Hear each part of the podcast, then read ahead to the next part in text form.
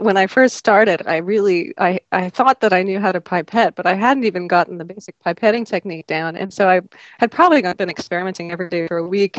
And then I was telling Ellen, I'm not getting any results. And she held up my polymerase chain reaction tubes, the tubes that the experiments take place in, and they were much more full than they should be.